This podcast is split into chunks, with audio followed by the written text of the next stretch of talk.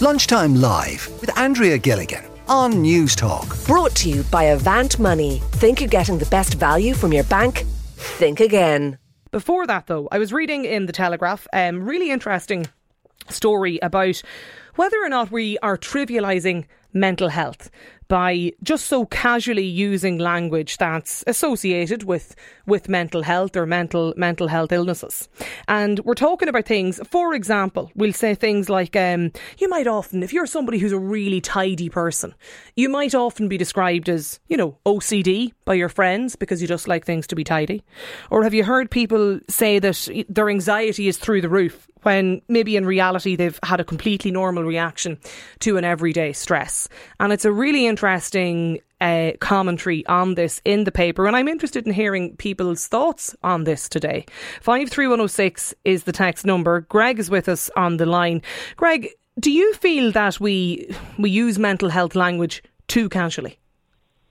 Yeah, absolutely, Andrea. It's uh, something that uh, my wife and I were remarking at a few years ago and it was uh, really to do with my uh, daughter's experience. She was a teenager at the time. She's in her twenties now, but it appears that her and all her circle of friends uh, were always carrying some form of mental illness.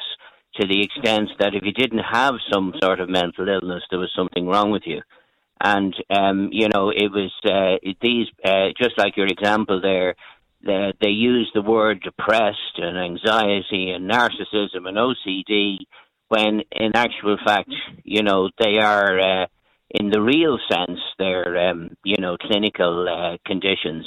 And uh, quite rightly, it probably belittles that because you'll say to people perhaps who are depressed, if you don't, clinically depressed, if you don't understand the topic, oh, will you ever pull yourself together? You know, which is the last thing you should say to somebody with depression. So this is sort of self-diagnosis you're talking about.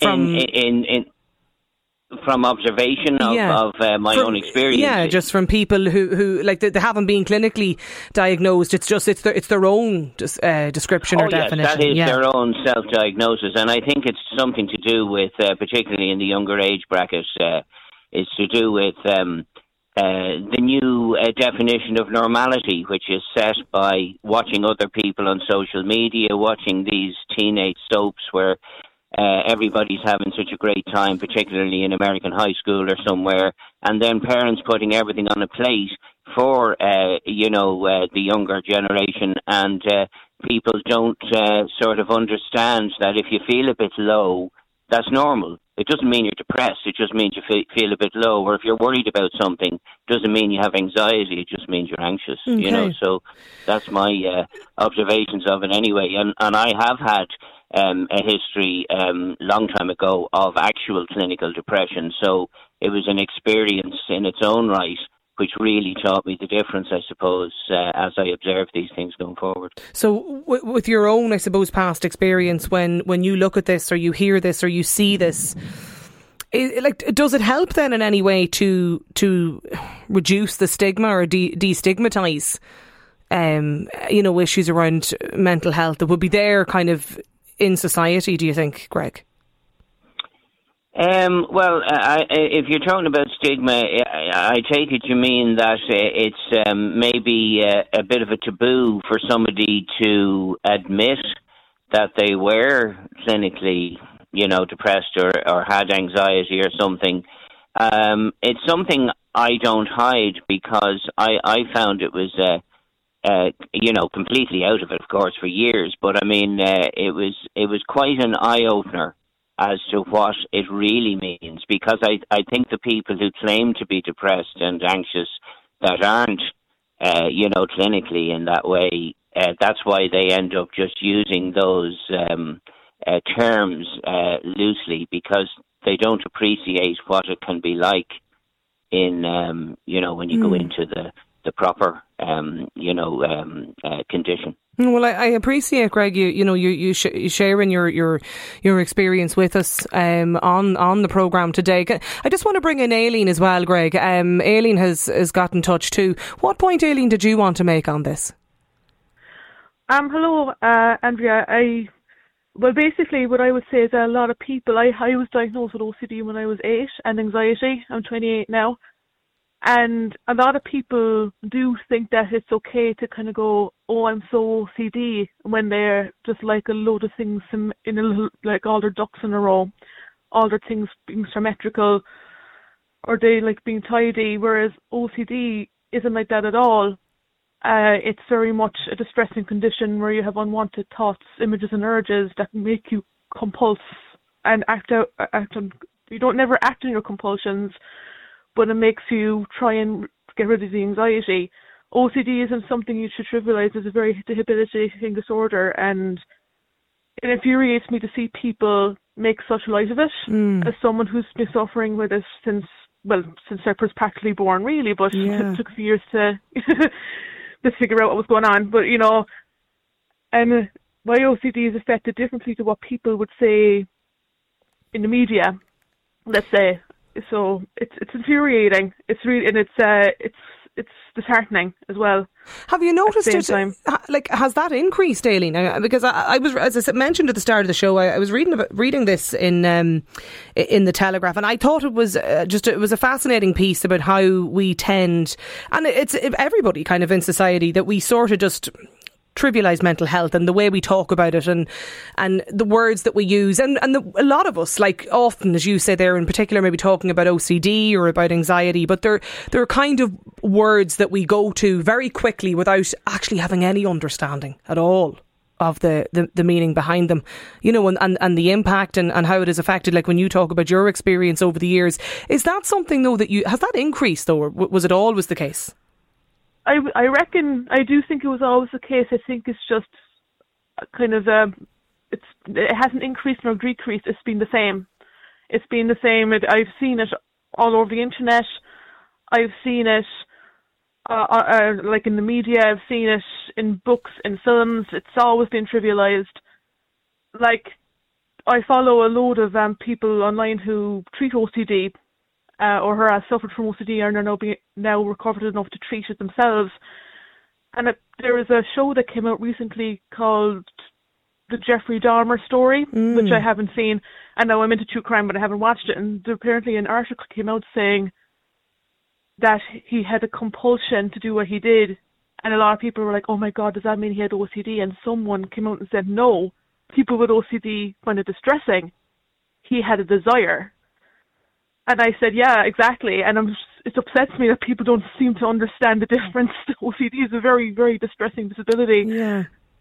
You know, and I know that's a very extreme example, but it just goes to show that people immediately hear obsession, compulsion, and must be an OCD, must or OCD. they completely trivialize it and don't understand it at all. So we're just and we it, we're t- too quick to kind of jump to, to labels. Exactly, you're too quick to kind of say, "Oh, this was what it must mean." Or and it's it is sad. It is very sad.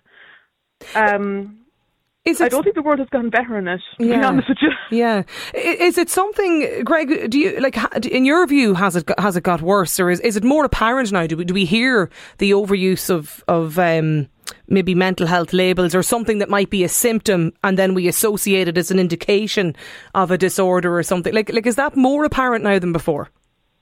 Oh, definitely. I think, yeah, no, but it, it, particularly, I mean, being depressed or being anxious about something, they were always words in our English language, you know. Uh, but they're also, um, you know, medical conditions. But I'd never heard of narcissism, for instance, for instance, uh, until you know the last few years myself. Uh, and uh, you know, there are always people who are centre of attention and want it, but that doesn't necessarily mean they're narcissists. You know, in the true sense. Uh, and then, you know, this the OCD thing. Um, you know, we we used to have perfectionists. We, you know, uh, people with attention to detail and, um, you know, ducks lined up in a row has just been said. But uh, of course, these things have now become uh, uh, terms that we all know, mm. maybe through documentaries or through social media or, or whatever. So that's why it's it's easy to label something uh, that way uh, from an English language perspective and just use it. And not really understand. problem. Yeah, uh, there's a couple of the texts in here from listeners actually that are that are with us here, listening here uh, to us today. This texter says, "I think young people using words like anxiety are often using it because they've read about it or heard about it uh, in social media or in the media. They're not actually making light of the condition. Uh, they often might just it, it is a it is a symptom of how they are feeling. This texter says, "My daughter is OCD and has had and has had an awful couple of years. It drives me absolutely mad when I hear people saying that they have OCD just because they like to have a clean house. It's not fair on on real sufferers. Like that's the point, Aileen, that you were making in particular." Well, I can definitely say for a fact that my I'm not a tidy person. It's funny because I do have contamination based OCD with germs, but my room isn't tidy and I can kiss my dog on the top of her head without worrying. It's a very, very complex disorder and even my mo- oh, you know, my mom would be like, How can you kiss the dog on the top of the head? And I go, uh, I don't know. I can't. I know. It's it's it's such a it's such a compl- complex disability. Then why do I have to scrub my hands a million times? Paul, so it, people don't get it. Yeah, Paul is te- Paul is texted in as well on that actually, and he says rather than trivialising mental health, we are now more inclined today to medicalise daily life. Um, a lot of people, again, this text are making the point. I think we're too quick to self diagnose in many cases because we might hear of one symptom through a soap or a TV show and we self diagnose ourselves with some disorder. Patrick is with us on the line today in Wexford. Patrick, you've been listening there to Greg and Aileen. Um, do, do you think we're, we're too quick to to jump to mental health labels and to misuse them? Well, Ireland Ireland has a has a, an, an, interesting past. We have a habit of overcorrecting. So for you know, I'm I'm almost forty. So for most of my younger life, uh, terms like anxiety, depression, mental health wouldn't have been used at all. And it was only in, in with the, with the wave of this new generation, you know, from the 90s onwards, that we've become much more comfortable. And I think it's a really, really positive thing mm. that we have normalised terms like anxiety and normalised needing help when you have depression, etc.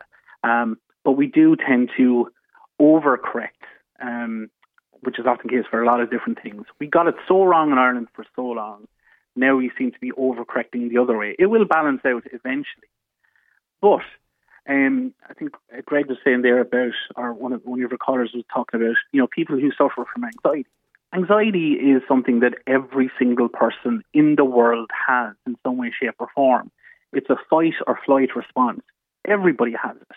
Some people are able to cope and manage that much more than others because some people have been taught how to or have picked it up in a natural way, but a lot of people have never been taught how to deal with their anxiety, how to cope with it, how to take tools and put them into action from a very, very early age. And and there's an issue there where everybody seems to recognize that, okay, well, I have anxiety, therefore that is now a label that I have. But it does take from people who have extreme issues mm. with anxiety, people uh, um, and trivializes it somewhat. Same as depression. You could have a very bad day because you've been on the beer for three days and you might say, Oh, I'm fierce depressed.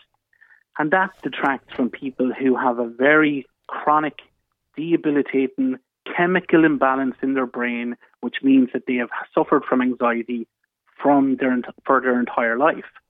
It does detract a little bit. Having said that, I know I'm rambling here, but having said that, I personally look at mental health and issues like this as if it's a colour.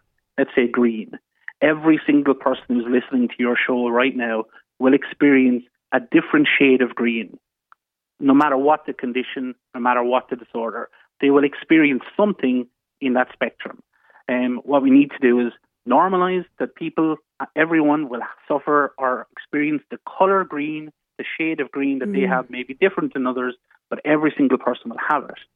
What we need to teach people is when the shade of green gets darker, they need to be seeking medical help or further help. But when it's lighter, we need to be giving people the coping skills and the and the, the tools to be able to get through it by themselves or with a, their peer group without giving themselves this label and then actually becoming self fulfilled prophecies by actually um, um, by themselves going into the, the you know going into Google Doctor, seeing what the what they're supposed to experience with anxiety or depression or OCD and other things, and then emulating that because that's what they're supposed to do. And that's actually something that's happening, particularly with teens today. Okay. Do you agree, Greg? Uh, yes, I do. I think that's quite a good analogy, actually. The the only thing I'll uh, put into the uh, pot on that one is when you get to a really dark shade of green with depression, you you you are um, maybe a bit like Aileen. You're you're somewhat completely helpless uh, in the, in that uh, you can effectively being being clinically depressed, dark shade of green. You're effectively paralyzed from doing anything because you don't have the wherewithal to tackle it, and you need help. Uh, now, Patrick alluded to that in in uh, in a certain way, but uh, there is, um, let's say, a shade of green that is really serious, Okay. and yes, there are lighter shades of green that you can, uh, you know, uh, uh, cope with. A coping mechanism is fine. Yeah, I think it's, it's a really interesting um, conversation today, and, and just even to hear, you know, your your experience, Greg and, and Aileen, and thank you for, for getting in touch with us on this on the program. Patrick as well, actually, for, for joining us too. Uh, Maria in Waterford has texted in, and she says, "I totally agree. I think the use of mental the, the use of the mental health and mental health terminology is completely overused. We all have a bad day. It's normal. It doesn't mean that we have a mental health issue. A bad day is perfectly normal uh, for people to have. This texter has got in touch as well to say, I think that we are all far too quick to self diagnose, to rush to judgment, and we often pick up some symptom that we think is associated with a mental health issue, and we take that as an indication that we then have that mental health issue. People are too quick to judge. You see, I would have thought that actually talking about it in any way um, was a good thing. But I, I, t- I very much take the points from, from Aileen and Greg that we, we, we are. I mean, we probably all have done it. And I, I think particularly when Aileen talked about the example of, um, of OCD, and I mean, we are very, very quick to rush or to judge or, or to talk about that, I think in particular, and, and to be wrong about it. Um, to kind of miss self diagnose ourselves with that far too quickly. Lunchtime Live with Andrea Gilligan. Brought to you by Avant Money. Weekdays at midday on Newstalk.